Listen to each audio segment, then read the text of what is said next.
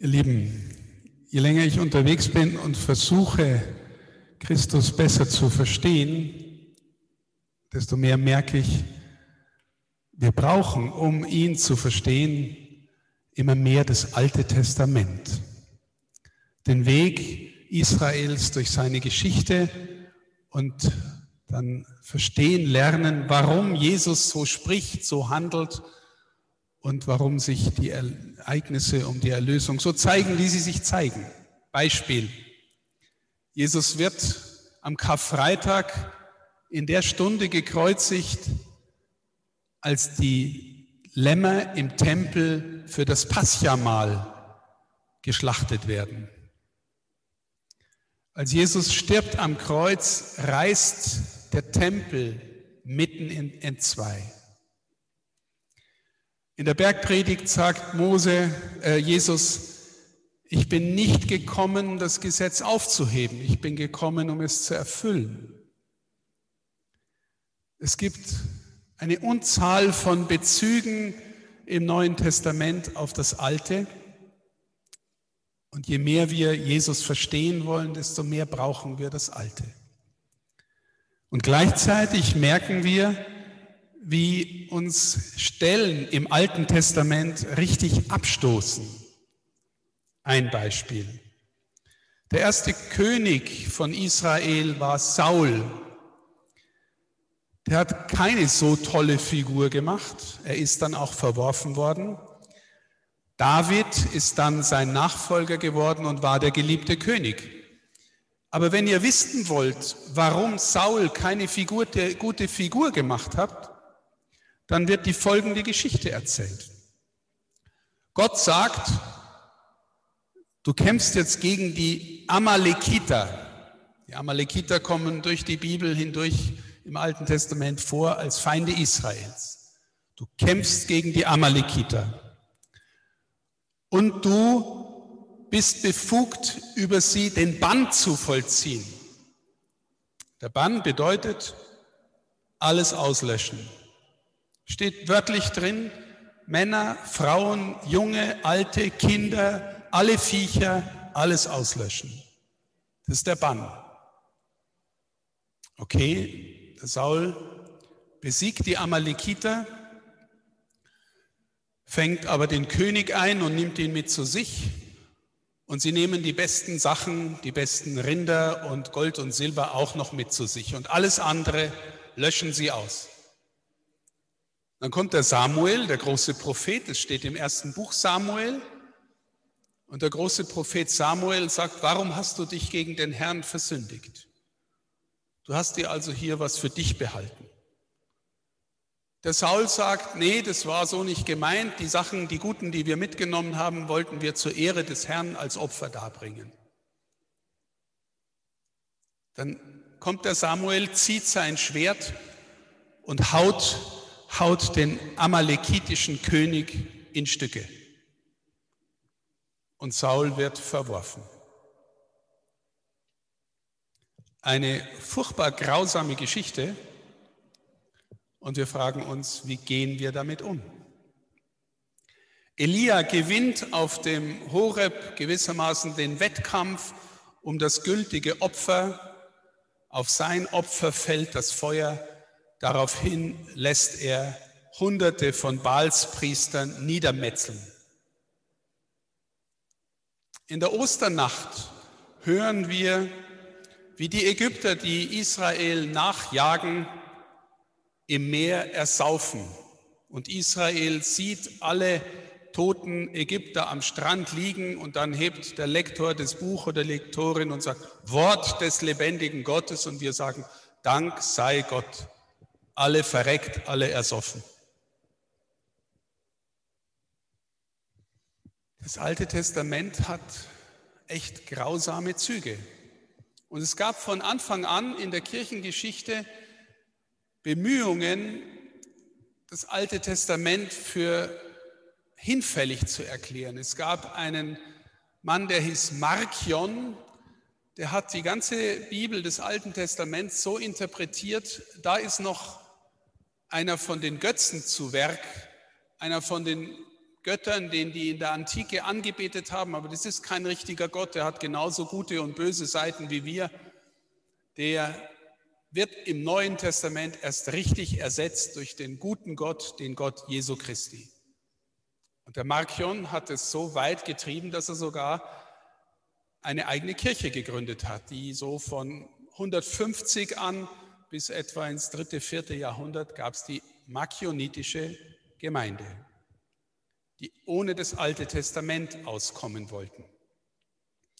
Und ich habe mir gedacht, ich werde mit euch darüber nachdenken, wie man mit diesen Erzählungen im Alten Testament umgehen kann, weil eine der, eines der Argumente von neueren atheistischen Bewegungen ist, schaut doch mal in eure Bibel, von was für einem grausamen Gott erzählt ihr da eigentlich? Wie kann man damit umgehen? Steht doch in der Bibel. Vielleicht als erstes mal, nicht alles, was in der Bibel steht, ist schon Lehre der Bibel, ja, ist schon Lehre der Kirche. Da steht viel wirklich Mord und Grausamkeit und äh, Vergewaltigungen und äh, weiß ich was alles drin. Nicht alles, was da drin steht, ist automatisch Lehre der Bibel. Das ist mal ein erster äh, wichtiger Grundsatz. Und natürlich sehen wir, dass auf der einen Seite es Kontinuität gibt. Wir glauben, dass wir denselben Gott anbeten wie unsere jüdischen ähm, Geschwister, unsere älteren Geschwister, wie Papst Johannes Paul immer gesagt hat. Und trotzdem hat sich unser Gottesbild verändert, vertieft und damit auch unser Menschenbild. Ja, ist auch ein wichtiger Punkt. Es gibt Kontinuität, aber es gibt auch Diskontinuität. Was hat sich zum Beispiel verändert vom Alten zum Neuen Testament? Na, zum Beispiel der ganze Opferkult. Alles, was da an großen, vielen Vorschriften steht in den Büchern des Alten Testaments, vor allem Levitikus, wie der Opferkult ablaufen soll, ist alles nicht mehr, wird alles nicht mehr gemacht. Die Reinheitsvorschriften, die meistens auch im Tempel mit dem Tempelkult oder mit religiösen Dingen zusammenhingen. Dass man zum Beispiel äh, keine Frau berühren durfte, während sie ähm, menstruiert hat. Solche Sachen. Speisevorschriften, auch Reinigungsvorschriften im Zusammenhang mit Speisen. Alles hinfällig. Oder beispielsweise die Strafgerichtsbarkeit, die im Alten Testament äh, so deutlich war. Ehebrecher müssen gesteinigt werden. Auch andere äh, geringfügigere Dinge haben die Todesstrafe nach sich gezogen im Alten Testament. Die Strafgerichtsbarkeit in diesem Sinn ist aufgehoben worden. Die zehn Gebote gelten immer noch. Jesus hat sie sogar vertieft in gewisser Weise. Das Menschenbild gilt immer noch Jesus hat es vertieft. Und was wir auch sagen müssen, Gott ist auch nicht nur der liebe Jesus, der brave Jesus, Gott ist und bleibt auch der Richter. Also wenn wir das Empfinden haben, dass Gott im Alten Testament ein strafender Gott ist, dann wird es im Neuen Testament nicht einfach aufgehoben und übergangen dann lesen wir an bestimmten Stellen im Neuen Testament auch, dass Gott so handelt, dass Sünde Konsequenzen hat. Und wenn ihr mal das Buch der Offenbarung aufschlagt, da ist zum Beispiel davon die Rede, dass Gott die, die Schalen des Zornes über die Welt ausgießen lässt. Also, wobei wir heute mit Jesus viel deutlicher sehen, dass Gott immer den Heilswillen hat und immer zur Umkehr führen will. Das ist eine auch Vertiefung vom Alten Testament her. Also so viel vielleicht mal als, ähm, als Aufriss dessen. Wir müssen das Alte Testament lesen, kennen, um Jesus tiefer zu verstehen. Und gleichzeitig müssen wir lernen, die schlimmen Geschichten in einen Horizont zu stellen und in einem Horizont zu lesen, der uns hilft, sie zu verstehen. Zunächst mal zu diesen Banngeschichten. Also wie ich am Anfang erzählt habe, Saul ist äh, berufen, Völker zu bannen. Oder wenn ihr zum Beispiel die Erzählungen lest von der Landnahme, also Israel zieht durch die Wüste, kommt ins gelobte Land und dann ist die Forderung, all die Völker, die da leben, am besten auszulöschen. Es geht mit Jericho los und Jericho soll auch unter den Bann gestellt werden. Der Grund, sagen die Bibelwissenschaftler, ist für all das ist, dass fast alle umliegenden Völker um Israel oder die dann das Land Kanaan bewohnt haben, fast alle haben in ihren religiösen Kulten auch Menschenopfer praktiziert. Also die religiösen Kulte, meistens wird in der Bibel der Baalskult genannt, die haben auch auf der Basis von Menschenopfern funktioniert. Ein Grund und, und Gott hat unter der Führung des Mose dem Volk immer wieder gesagt, habt mit diesen Völkern nichts zu tun. Keine Vermischung, keine Übernahme von Bräuchen, ähm, keinesfalls der religiöse Kult, weil das führt euch alles nur in die Irre. Ich will ein Volk von Priestern aus euch machen. Ja, das war immer gewissermaßen ein Tenor der Bibel und gleichzeitig, auch wenn das ein bisschen ähm, schwierig klingt, der Bann hatte gewissermaßen zum Ziel, dass dass egoistische Kriegsgründe, also ich raff mir jetzt die Beute äh, an mich und ich hole mir die besten Tiere und ich hole mir ein paar Sklaven für mich. Das durfte kein Kriegsmotiv sein. Das Kriegsmotiv sollte sein, Israel zieht in sein Land hinein, erobert dieses Land, um dort Volk Gottes zu sein. Schwierig mitzuvollziehen, aber ähm, aus der, aus der äh, Überlieferung vielleicht trotzdem auch nachzuvollziehen. Aber jetzt Drei Erklärungsmodelle, die wir schon aus der Heiligen Schrift kennen oder aus der Überlieferung kennen, wie Theologen und Theologinnen das diskutiert haben, durch die Geschichte hindurch. Ein, ein erstes Erklärungsmodell ist, ja, Gott ist der ganz andere. Gott ist der Herr der Geschichte. Und in jedem Fall ist Gott der Herr über Leben und Tod. Und ja, manchmal hat Sünde die der Mensch begeht, auch den Tod zur Folge. Kann es sein, dass ein Volk, eine Gemeinschaft so verkommen ist, dass Gott sagt, da ist nichts mehr zu machen? Eine Möglichkeit. Die andere Möglichkeit ist, Gott ist der Herr über, über Leben und Tod. Wie viele Menschen sterben jeden Tag durch Verkehrsunfälle? Wenn man die alle auf einen Haufen nehmen würde, würde man sagen, ja, was ist denn das für ein grausamer Gott? Zigtausend Menschen jeden Tag durch Verkehrsunfälle. Wenn in Passau einmal in der Woche einer passiert oder in unserem, äh, in unserem Regierungsbezirk, dann findet man das gar nicht so schlimm, weil halt Menschen durch Verkehrsunfälle umkommen. Ja? Aber wenn man sie alle zusammennimmt, dann denkt man sich, um Gottes Willen. Oder jetzt Covid-19. Ja? Wie viel in Deutschland sind jetzt 80.000 Menschen gestorben oder mehr. Das heißt, jeder Tausendste ist schon an Corona verstorben. Ja, Menschen sterben. Und jetzt ist es eine Strafe Gottes. Ich würde nicht sagen, dass es eine Strafe Gottes ist. Ich würde sagen, Gott lässt es zu. Und Gott lässt solche Dinge immer zu, damit irgendwas passiert, damit Menschen ihr Herz ihm zuwenden, damit Menschen sich bekehren, damit was Neues passiert. Es gibt den wichtigen Unterschied zwischen Gottes direkter Wille und Gottes Zulassen. Aber es passiert nichts außerhalb des Willens Gottes. Wenn etwas außerhalb des Willens Gottes passieren würde, wäre er nicht der Allmächtige, der Herr der Welt. Und in diesem Sinn ist Gott natürlich auch unbegreifbar, unfassbar. Und in diesem Sinn ist es möglich, dass Gott befiehlt, okay, Israel soll jetzt ähm, dieses Volk auslöschen.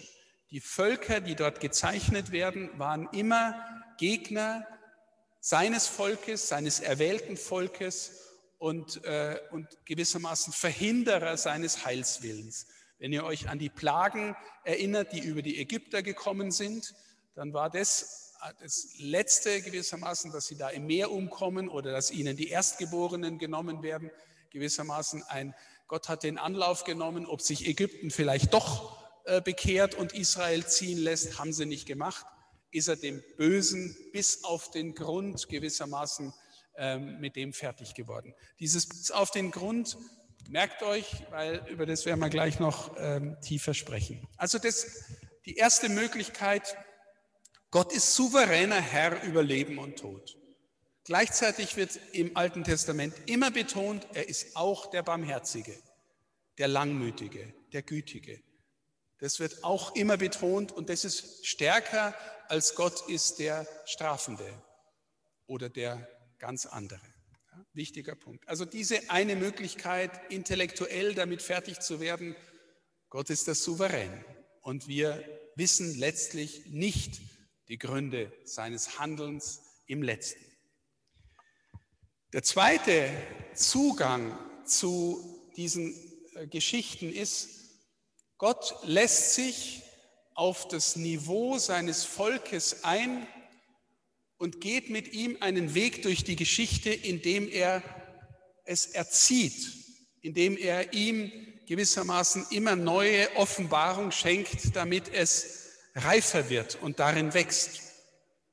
Ein weltliches Beispiel, wenn du einen schwer verletzten Menschen hast, von dem du die Ahnung hast, der könnte eigentlich ein guter Sportler sein, dann besuchst du ihn nicht im Krankenhaus und sagst ihm nicht, okay, in einem halben Jahr besteigen wir den Mount Everest, sondern du sagst ihm, wahrscheinlich musst du nächste Woche erstmal wieder gehen lernen, ne, damit wir das irgendwie normal hinbekommen.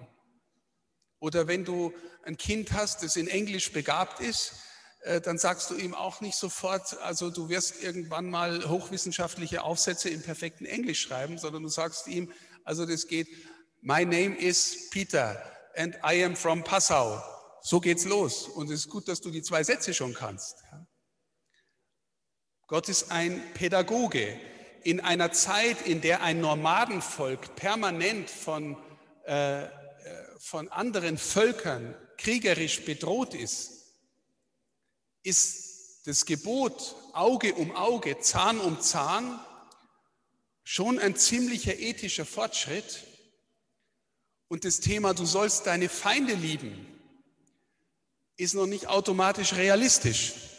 Das bringt uns Jesus. Auge um Auge, Zahn um Zahn heißt, pass auf, der hat deine Schwester beleidigt, du hackst ihn jetzt nicht in Stücke, du, bestenfalls kannst du auch seine Schwester beleidigen. Okay, also Auge um Auge, Zahn um Zahn war ein Verhältnisgebot, damit da nicht irgendwelche Leute ausflippen und, äh, und Rache üben in einem Übermaß oder so. Ne? Also Gott ist ein Pädagoge und geht mit seinem Volk und lässt es reifen und wachsen.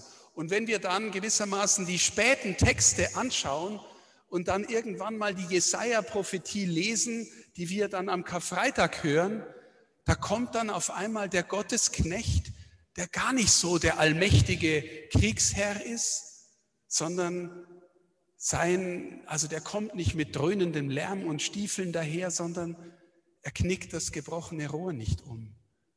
Er er trägt die Last der Sünden seines Volkes. Versteht ihr? Da kommt so ein, eine Bewegung einer immer tieferen Gotteserkenntnis durch das Alte Testament hindurch. Gott ist ein Pädagoge. Und Gott will in dieser Pädagogik immer mehr das Herz der Menschen erreichen. Und er fängt an am Anfang mit Abraham und dem Abrahamsbund und Abraham wird dafür gelobt, auch von Paulus später, dass er glaubt. Und auch mit Abraham verbinden wir eine fürchterlich grausame Geschichte, nämlich die, dass Gott ihn auffordert, seinen einzigen Sohn, den er im hohen Alter noch bekommen hat, der ihm verheißen war, umzubringen. Ja, was ist denn das für ein Gott? verheißt er ihm einen Sohn, schenkt ihm den auch noch. Die alte Sarah kriegt den Sohn, die eigentlich schon unfruchtbar ist. Und er muss ihn umbringen. Und da erzählt die Geschichte, die ganze Geschichte am Ende, wenn wir die Bibel auch im Ganzen lesen, Abraham ist der Vater des Glaubens, weil er gezeigt hat, dass ihm Gott wichtiger ist als das Wichtigste in seinem Leben. Das ist gewissermaßen von hinten gelesen der Sinn dieser Geschichte, die Gott ja im letzten zum Guten wendet. Also Gott ist ein Pädagoge und er geht mit dem Volk einen Weg, den es verstehen und mitvollziehen kann, auch in den, in den schwierigen Geschichten. Und der dritte, der dritte Zugang, das ist mir eigentlich der liebste, der dritte Zugang ist der Zugang über Jesus selber. Der kommt schon bei Origenes, bei dem alten, sehr alten Kirchenvater, oder auch bei Augustinus, der sagt, im Grunde können wir das ganze Alte Testament nur durch die Brille Jesu verstehen. Gott will sein Volk führen, Gott ihm das, gibt ihm das Gesetz, Gott gibt ihm die Propheten, Gott ist ein Pädagoge und immer und immer wieder geht es um, habe ich dein Herz oder erfüllst du nur irgendwie ein Gesetz, damit es auch erfüllt ist? Oder bist du vielleicht am Ende doch nur äh, egoistisch wie alle anderen Völker auch? Geht es dir wirklich um Gott? Und da kommt Jesus und er ist der, dem es wirklich nur um den Willen des Vaters geht. Und von ihm her lesen wir nach hinten die ganze Schrift. Ich glaube, ich habe euch schon öfter mal hingewiesen auf die Stelle in der Offenbarung im letzten Buch der Bibel, wo, wo der auf dem Thron ein Buch mit sieben Siegeln hat. Das berühmte Buch mit den sieben Siegeln. Und der, der Seher Johannes, der sieht jetzt das Buch mit den sieben Siegeln und dann ruft eine Stimme, wer kann dieses Buch öffnen? Und niemand kann es öffnen. Dann weint der Seher Johannes und dann sagt eine andere Stimme von den Ältesten, weine nicht, der Löwe aus Juda hat gesiegt und ist würdig, das Buch zu öffnen. Der Löwe aus Juda ist natürlich Jesus. Und dann ist die Szene, die man sieht, kein Löwe, sondern das Lamm, das geschlachtet ist. Ein Lamm, das wie geschlachtet ist. Öffnet das Buch mit den sieben Siegeln. Öffnet den Sinn der ganzen Geschichte. Öffnet das Alte Testament und legt es aus in seiner Person. Er, sagt der Johannesevangelist, ist der Exeget schlechthin, der Ausleger der Bibel schlechthin. So, und wie kann man dann von dort her jetzt verstehen, wie, wie Gott mit dem Thema Gewalt letztlich umgeht oder mit Grausamkeit in der Bibel? Naja, wir lesen von Jesus her die ganze Geschichte viel geistlicher. Vorher waren wir noch so im vordergründigen Bereich, ne, kriegerische Auseinandersetzung und jetzt spüren wir, es geht immer auch um den Kampf von Gut und Böse und um Reinheit und um klaren Gottesbezug. Und jetzt spüren wir, der eigentliche Kampf findet immer im Herzen der Menschen statt. Und wer diesen Kampf aufnimmt, so wie Christus, ja, dem geht es nicht so wahnsinnig gut durchschnittlich. Also der, der erlebt, was Christus erlebt hat. Also du kannst in gewisser Hinsicht sagen, die getöteten Amalekiter, die ersoffenen Ägypter, die umgebrachten Baalspriester von Elia, die lassen sich alle am Kreuz anschauen. Das erleidet Gott selbst an seinem eigenen Leib. Er erleidet die Sünde der Welt und geht dem von innen her bis auf den Grund. Von innen her. Ne? So kann man zum Beispiel deuten, lieber Saul, du musst die Amalekiter umbringen bis auf den letzten Grund, damit du nicht kontaminiert wirst mit deinem Volk von dem Mist, der da ist. Jesus geht dem Bösen bis auf den allerletzten Grund und es kostet ihn das Leben. Und jetzt kann man sagen, ja, musste es so weit kommen? Ja, offensichtlich. Und äh, und warum ist es so brutal, am Kreuz anzuschauen? Ja, weil es im Kampf mit dem Bösen im letzten eigentlich keine Kompromisse geben darf. Eigentlich. Ne? Wir neigen dazu, meine Lieben, dass wir mit dem Bösen immer so ein bisschen rumspielen, ja? dass wir manchmal Sympathie haben mit dem Bösen oder mit dem, was uns verführt. Also ein Beispiel, das ich vor kurzem gehört habe, ist nicht von mir. Wenn du verheiratet bist und sagst deiner Ehefrau oder deinem Ehemann, hey, ich bin dir schon treu, echt, ich bin dir wirklich super treu. 95 Prozent der Zeit bin ich dir echt treu. Die 5 Prozent ist echt nicht so schlimm. Oder wenn ich so, weiß ich was, zum Papst gehen würde und sage, lieber Heiliger Vater, Zölibat ist super, gell? ich komme echt gut zurecht. Also 365 Tage hat's ja, 360 komme ich super zurecht. Die fünf Tage, mei, ist nicht so tragisch. Der Sünde bis auf den Grund gehen und die von innen her gewissermaßen so auf sich nehmen, dass die Welt durch sein Leben, durch seine Gegenwart die Möglichkeit hat, selber dem nachzugeben, dass jeder Mensch die Möglichkeit hat, dem nachzugeben. Der heilige Augustinus hat mal das schöne Bild gebracht, das aber eigentlich verkehrt ist. Das Alte Testament und das Neue Testament, die hängen zusammen wie bei einer Geburt des Kindes. Und er war nie bei einer Geburt dabei, weil er beschreibt es dann, also zuerst kommen die Füße. Und dann kommt der ganze Rumpf, der Körper. Und dann kommt der Kopf. Und dann liegt das Kind in der Krippe von Bethlehem und jetzt verstehst du alles, was im Alten Testament war.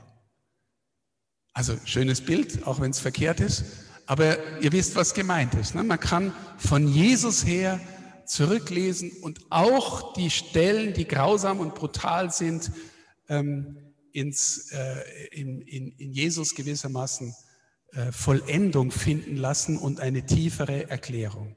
Also das Erste, Gott ist souverän. Ja, das stimmt. Es gibt auch Stellen im Alten und Neuen Testament, die wir nicht kapieren und das macht auch nichts, weil wir können Gott nicht bis zuletzt begreifen. Der zweite Punkt, Gott ist ein Pädagoge.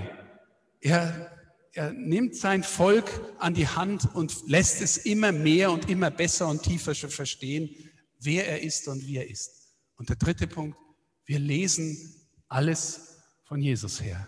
Wir lesen von Jesus her die Schrift nach hinten und äh, in gewisser Weise auch nach vorne, wenn wir die Offenbarung lesen. Okay, das sind mal die Modelle, wie wir versuchen können, mit den schwierigen Stellen im Alten Testament umzugehen und trotzdem zu sagen, wir brauchen wirklich die Geschichte des Volkes Gottes, um Jesus tiefer zu verstehen.